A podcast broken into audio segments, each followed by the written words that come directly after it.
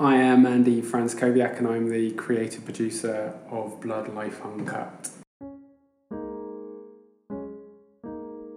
Blood Life Uncut is a wonderful collection of artworks um, that hopefully speak to London in 2017. I'm Sabrina Mahfouz, and I am a poet, playwright, performer, writer. And I've written some poems in a small collection called Bloodlines in response to the artworks of the Blood exhibition at Science Gallery London. My name is Daniel Glaser, although I'm often known as Dr. Daniel Glaser, and I'm the director of Science Gallery London, part of King's College. Science Gallery London is a new space that's part of the university but also part of the city. It's a space where art and science collide, so it's a space where we look at questions from multiple perspectives. Blood in 2017 is about the times that we live in. It is about trying to create a community in Londoners, between human beings, to demonstrate that we are all the same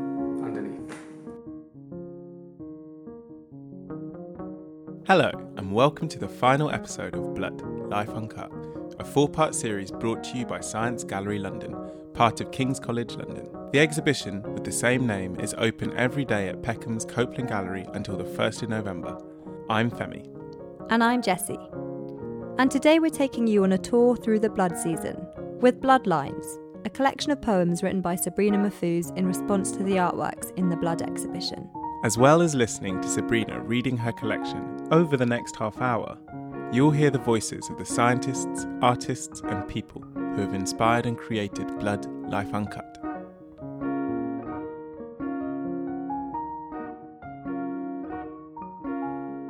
Personal protection equipment. Response to the artwork by Isabella Zolczynska. Ichor. They named her after the fluid flowing through veins of gods. Greek mythology. She.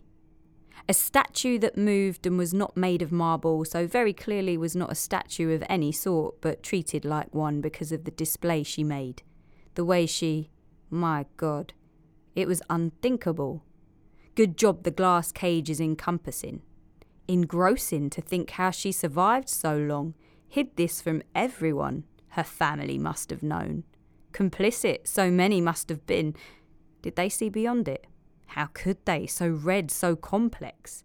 Veins on top of skin, the wrong way round, inside out, strange, ridged, rippled, pulsating, streaming, pouring, throbbing. You can see exactly what type of woman she is.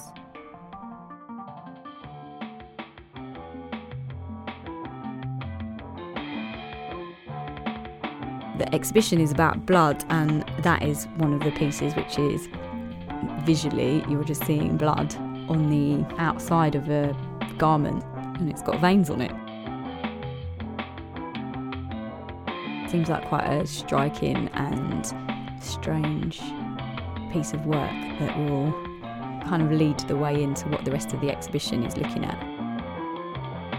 It's always nice when you're doing poetry to have, for me anyway, to have some kind of boundaries to work within because it's such a um, liberating form for me because I also write theatre and, and other forms of writing. Poetry always feels like that place where you can really express what it is you want to say.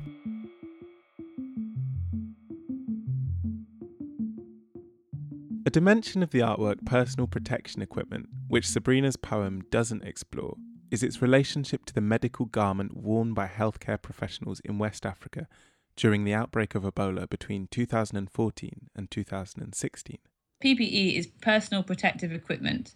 That can be anything like uh, gloves, aprons, um, face masks. Natalie Mounter is a nurse who worked in Sierra Leone during the Ebola epidemic. We had certain types of PPE that were used for Ebola, and that was pretty much everything you can possibly wear if you're if you're in that medical setting. It can be really hot um, to wear that suit. You've got no kind of um, air holes. You've got nothing that comes out. You know, you've got you've got no kind of skin exposed. So you're kind of kind of trapped in a suit in a way. One of the things that you really notice is how your communication is affected. Um, you know, bearing in mind that a lot of us were foreign workers going into a country where we didn't speak the language. You know, you don't, you can't touch them unless it's absolutely essential because of the risk of contaminating your suit. We're coming in in basically dressed like spacemen, um, speaking a foreign language. You know, with um, a white face, um, something they're not used to at all. One thing we've collected while exploring the world of blood are the songs used to spread messages about how to combat the spread of Ebola. And now we're going to play Ebola is Real by the TYB Boys, a song which was commissioned by Médecins Sans Frontières, also known as Doctors Without Borders.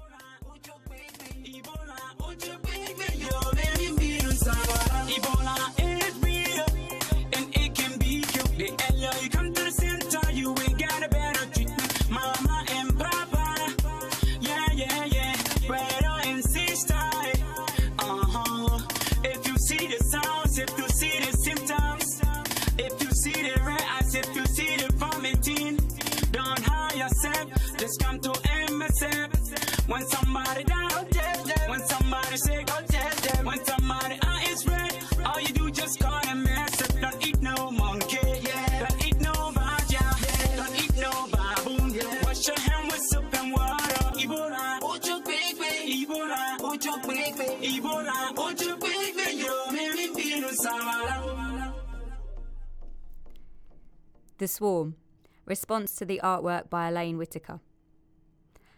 I'd fucking kill mosquitoes all day long, mate. The only living thing I don't give one crap about. Way they buzz around that abominating sound, it's beyond frustrating, so insistent, like they need you to know what they're about to do, you know? Which is mad when you think about it, because what they're about to do is suck the blood right out of your body into theirs, and if you squash them, you'll see it, a stain of your own blood right up on the wall like a piece of fucking art at the Tate or wherever, you get me? They'll take over the world one day. The original drones they are let you know they're coming, but by then it's too late. By then your blood is already theirs, but they won't wait to see the heat of orange life drain out of you like the so called pilot stuck in front of a military grade screen do. Instead, they'll invite their mates to come have a feast too, and then there you have it. There's a fucking swarm of flying creatures making the air heavy with your blood, and the thought of that, of them taking my blood without my permission, without my consent, without my nod of approval at what they're using it for. That's what freaks me out. That's why I'm ready to kill every motherfucking last one of them. Menstruation is heavily um, um, associated with women, and that is why it is considered so disgusting. Okay. I think it's like it is just a pretty straightforward misogyny. This is the voice of Casey Jenkins, the artist who made Bad Blood, a mixed media artwork using menstrual blood and wool Bad Blood. Response to the artwork by Casey Jenkins. I am charged 5% to catch the blood with cotton stubs, blood that makes it possible for me to be paid 18% less than a being who does not bleed each month.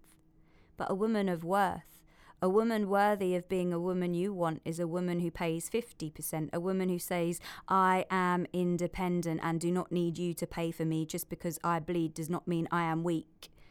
I cannot be hung out to dry after the slaughter, right? Menstrual blood is such a powerful medium for art making because it has, um, it speaks particularly powerfully to people who have menstruated or who feel they would have liked to menstruate in their lives. So generally, women. Um, and it also it, it means so many different things throughout your life. So for me, it's that joy and relief of, you know, I oh, thank God I'm not pregnant, you know, and then it's been that just sort of really annoying thing. And then since I did casting off my womb, I had actually tried to get pregnant, and I um, have had two miscarriages since.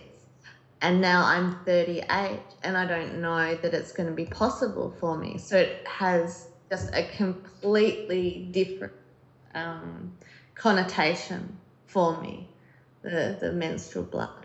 And I think that, yeah, it's sort of, it's meant over my lifetime so far, sort of joy, it's been banal, and then it's been sort of really sort of a sign of deep sorrow as well.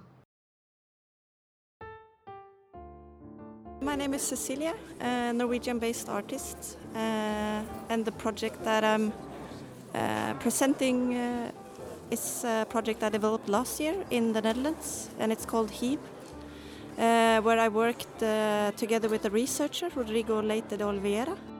The project is based on uh, the physical element of iron, which is uh, the carrier of oxygen in, in the blood. Uh, and for the project, we uh, worked together with the midwives in order to contact pregnant women, asking them if they wanted to donate their placenta after giving birth. So, from the blood of the placenta, we wanted to create a guidance tool, which is then made through a reduction fire. So, the placentas was collected, prepared, dried, and used as a biological ore and then transformed into metallic iron uh, by a smith through a reduction fire, uh, and the iron was then uh, formed into a compass needle. You see when you enter the exhibition is partly it's a record on the wall that uh, is from the birth of the placentas and the weight of the placentas, and then you have a glass bowl, glass bowl that slowly rotates.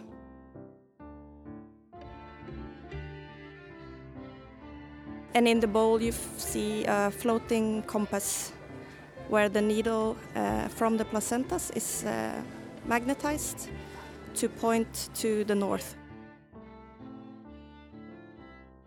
I think um, the one that's that is personal, which is um, heme, um, that was really difficult because I, in my head, I really wanted to write quite a long, expansive poem on that because I found that artwork so affecting and this idea of um, that the artist had collected um, iron from all these placentas and um, having had a kid like two years ago, I was and I was like way too out of it to know uh, what was happening with any sort of placenta. I definitely wasn't one of those people who was like, yeah, let's put it in a milkshake and hope for the best.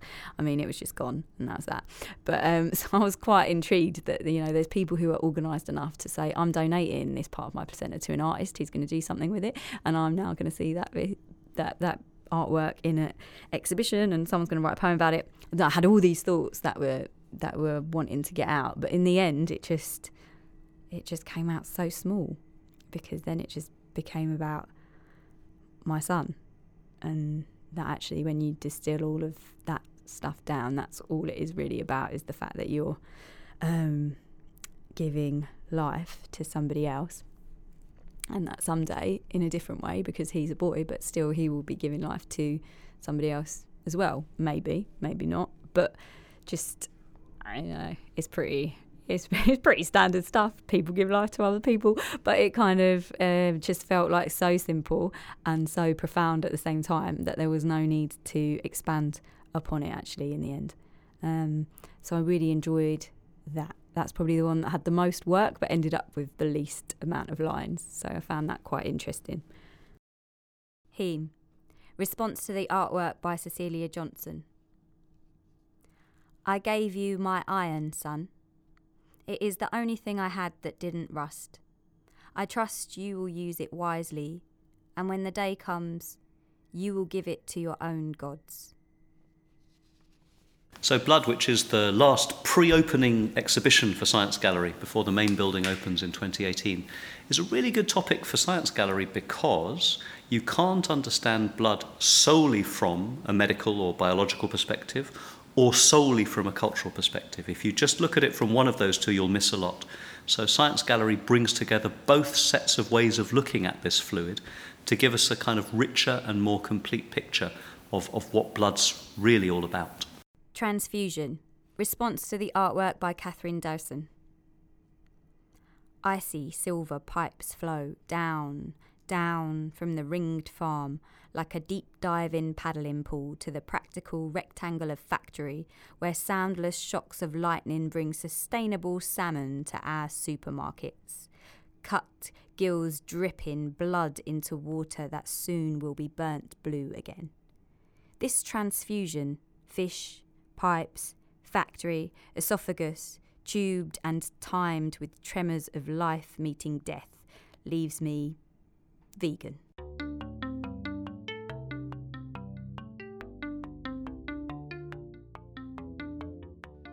As a neuroscientist, blood's particularly interesting. I mean, first of all, the pattern of fainting in response to blood is super interesting. Uh, so it's not quite like a phobia because, as well as your heart rate going up, it then goes down again, uh, leading to a faint for reasons that we're not quite clear on, but maybe to do with playing dead when people around you are being injured. All of the brain imaging techniques that we use to make images, pictures of the functioning of the brain using scanners, rely on blood flow to tell us what's going on. So the brain is very demanding in terms of the energy it requires, and blood supply is regulated very tightly. So, as a neuroscientist, in a sense, blood is my window onto the operation of the brain. One Drop of Blood. Response to the artwork by Dan Elborn. I decided to tell him at the cinema. It was unplanned. Something about the way his hand shuffled through the salted popcorn box. The way the perfectly popped kernels represented the possibility of transformation. Heroism of cells, smaller than you can feel. The trailers had started. I whispered it. His hand didn't go to my cheekbone nor to the side of my head, then down to the nape. It went to his nose where a small trickle of blood was slipping past his helpless fingers. I reached for the napkin I'd taken from the counter, held it out to him, as one single drop leapt and landed on the smooth curve of a piece of popcorn, soaking it completely. He took the napkin, twisted it up his nostril, smiled, and ate the reddened snack, perhaps to say, Nothing scares me, perhaps because he was really hungry. Either way, we held hands until the end. Over the course of the season, I've learned a lot about sickle cell as a disease. Firstly, it's a disease that's particularly prevalent and relevant in Southwark and Lambeth, which are the boroughs in South London which we're most interested in, and that's because of the demographic association, particularly with people of African origin. And if you think about blood as something which you need both art and science to understand, the cultural relevance of what might be thought of as a black disease has really come home to me in the work that we've produced as part of the blood season at Science Gallery. Here's a short audio clip from Tough Blood, a new commission for the Blood exhibition by artist Stephen Rudder. Mentally, it, it's traumatizing. It traumatizes you and it makes you question a lot of things, and it leaves you in a in a bit of despair um, and solitude. My eyes were really yellow from the sickle cell, really, really yellow. So you stand that straight away, you're black, dark black this school in the East End, all these white boys and untold black boys from Hackney and everything, and you've got yellow eyes. So you stand out the most. Well, what's going to happen now? A lot of the people I know have that did have it have passed away. So I'm left with, you know, my beloved family and friends who don't have it. There's another artwork about sickle cell in the exhibition. It's by Donald Rodney, an artist who died in 1998 from sickle cell anemia. Lots of Rodney's work explores the genetic disease that he suffered from and its relationship to racial identity and wider social issues concerning race. In the House of My Father, response to the artwork by Donald Rodney. England. I felt I was not foreign enough to unplait my hair, occasional blonde strands making me fit in too easily. I wanted to stand up after our roast dinners and announce we share the same name, we hold the same land close. After you left, my visits to you were incessant, air miles unable to understand this wasn't business, or was it? Egypt. Your curfew was swift and did not allow for speeches after Kanafa. Never would a daughter of yours know Cairo like you did a city bright with blood and donkey shit and watermelon rind, the gold of Saudi gleaming it to standstill at sunset. Hospital. The results were positive in more ways than one. Sickle cell anemia meant I was medically Middle Eastern, or at least Eastern Mediterranean, our diseased familiarity surprising you to blink, no matter how much you might wish me different enough for the both of us. For me, it's like really, I don't really write autobiographical poems, um, hardly ever. And as a writer, I've always felt like the the way to unraveling some sort of truth or investigating some sort of truth is always through a fictional voice. Um, and so creating these characters to me seems like I'm able to go further with a subject than I would be if I was just writing it from the voice of the writer. With poetry, um, it's really much more from my own experience of people that I've met and the worlds in which I've worked, which are quite vast in in breadth. Um, they span from strip clubs to the Ministry of Defence and all around the world and just all different types of places. So I really have this um, cast, I guess, of characters in my head that I don't know are there until the right poem comes along for them. The Body is a Big Place. Response to the artwork by Peter Clancy and Helen Pynor. We found her on MySpace, all cleavage and arse and palm tree ripped waist. We hated her, not for what she had, but how she showed it. Wasn't yet the days of Kim K, etc. These were the days where showing skin put you in the corner of Jordan. Not classy, not the way to keep the man you want to get, although confusingly it was unarguably the best way to get him in the first place. Amina messaged her from a fake account to meet at the Lido for a bikini test shoot for a music video for a big name rapper whose name couldn't be revealed at this early stage, but bring baby oil, your best two piece, and hair straight as possible. See you by the diving board, 5pm, confirmed. Some squealed. I wasn't that excited. Reason being, I was the top swimmer. My job would be to jump in after the others had pushed her, rescue her in case she couldn't swim, show solidarity if she could, maybe grab her Dulcie's heels from the bottom of the pool. Then she'd be indebted to me and we'd become mates. Eventually, she'd become part of our crew, but always with a wariness that kept her to the side, bringing over more boys than she could deal with alone. It seems an unnecessarily complicated way to get generally accessible male attention. Plus, I was working until 4 pm at the shop and it meant paying for an extra zone on my travel card for the day, which was the equivalent of 10 cigarettes, which provided me with a lot of peace. Sammy came to see me at lunch. Check I was on it. I rolled my eyes at the plan and she leaned in close, letting me know that being part of this was an unconditional part of my future. She was going to be the confronter. She'd been waiting all month for the feel of a heartbeat pushing into hers, folds of knuckles against both hard and soft, the tension as her boobs would touch my space's boobs and her forehead would push my space's forehead, and the body is such a big place. There are so many opportunities to feel something. Did I see? We asked Helen Pynor about how she and Peter came to be interested in working with blood. So we were um, exploring organ transplants, and Peter Clancy and I, my collaborator, and we decided that we wanted to set up a system where we could have fresh pig hearts beating in a gallery. Uh, we didn't know if it could be done, but we did some research, and yeah, we found out that you could actually do this, and that we needed to feed those hearts with blood. So um, we had this whole system set up where blood was flowing through this perfusion device, and the hearts were able to be supported and to beat.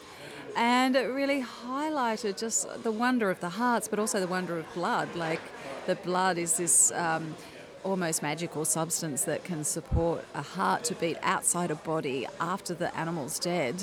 It was like it sort of brought those hearts back to life. During the season, we've been collecting and listening to blood stories. Here's one of our favourites from Daniel Glaser. I'm a combat medic in the Army Reserves, and I was the first medic on the scene of the Soho bomb, which was uh, a nail bomber uh, who was bombing various targets, and the Admiral Duncan pub was bombed. I was the first medic on the scene, which, as an Army medic, was a good thing to be because I was able to uh, do everything that I was trained to do. Three people dead and, and lots of horrible injuries which I was dealing with. But actually, my memory of blood from that is coming home uh, and uh, and for the first time looking down at the white shirt and the jeans that I was wearing and just noticing the very uh, fine spatters of blood and a few kind of bigger stains, but just realizing that I'd come home with the blood of probably half a dozen people on my clothes. And that sense then of, of having to wash that off uh, was very strong. So that's my strongest blood memory looking down onto my white shirt and seeing the spatters.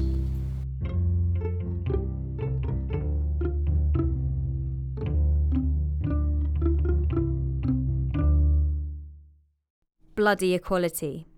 Response to the artwork by Jordan Eagles. I met with a spot of blood yesterday. Swell, gush, spurt. It wasn't like that, it was just a spot. A spot that I spotted, a spot that got bigger the longer I looked at it, so I looked away and it was gone. Almost.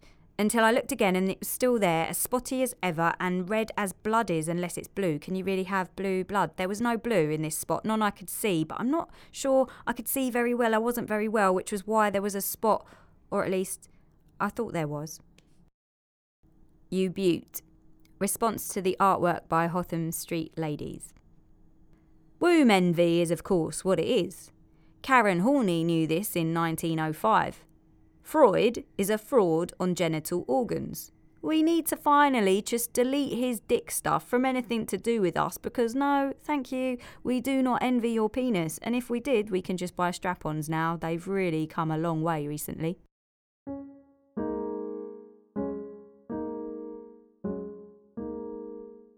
That is a beautiful thing about poetry is that in a really short amount of time you can take a really huge epic subject or person like Freud and um, decide to cuss him basically. And and not really have to put much explanation behind it just like there is it's just a few lines on a poem. Um, and that might make somebody rethink what they thought about that very small thing. Or that might just make them laugh like you guys which is also fun because we all need to laugh in these dark days That was the final episode of the Blood Life Uncut series, brought to you by Science Gallery London. Don't miss the opportunity to visit the exhibition with the same name before it closes on the 1st November and pick up a free edition of Sabrina's new collection, Bloodlines.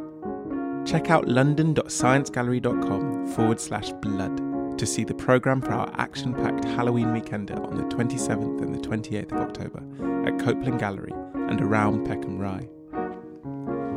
There's a bloodletting performance at Station Barbers, and you can join artist S.J. Norman for cream tea with a twist in a deserted house on Copeland Road.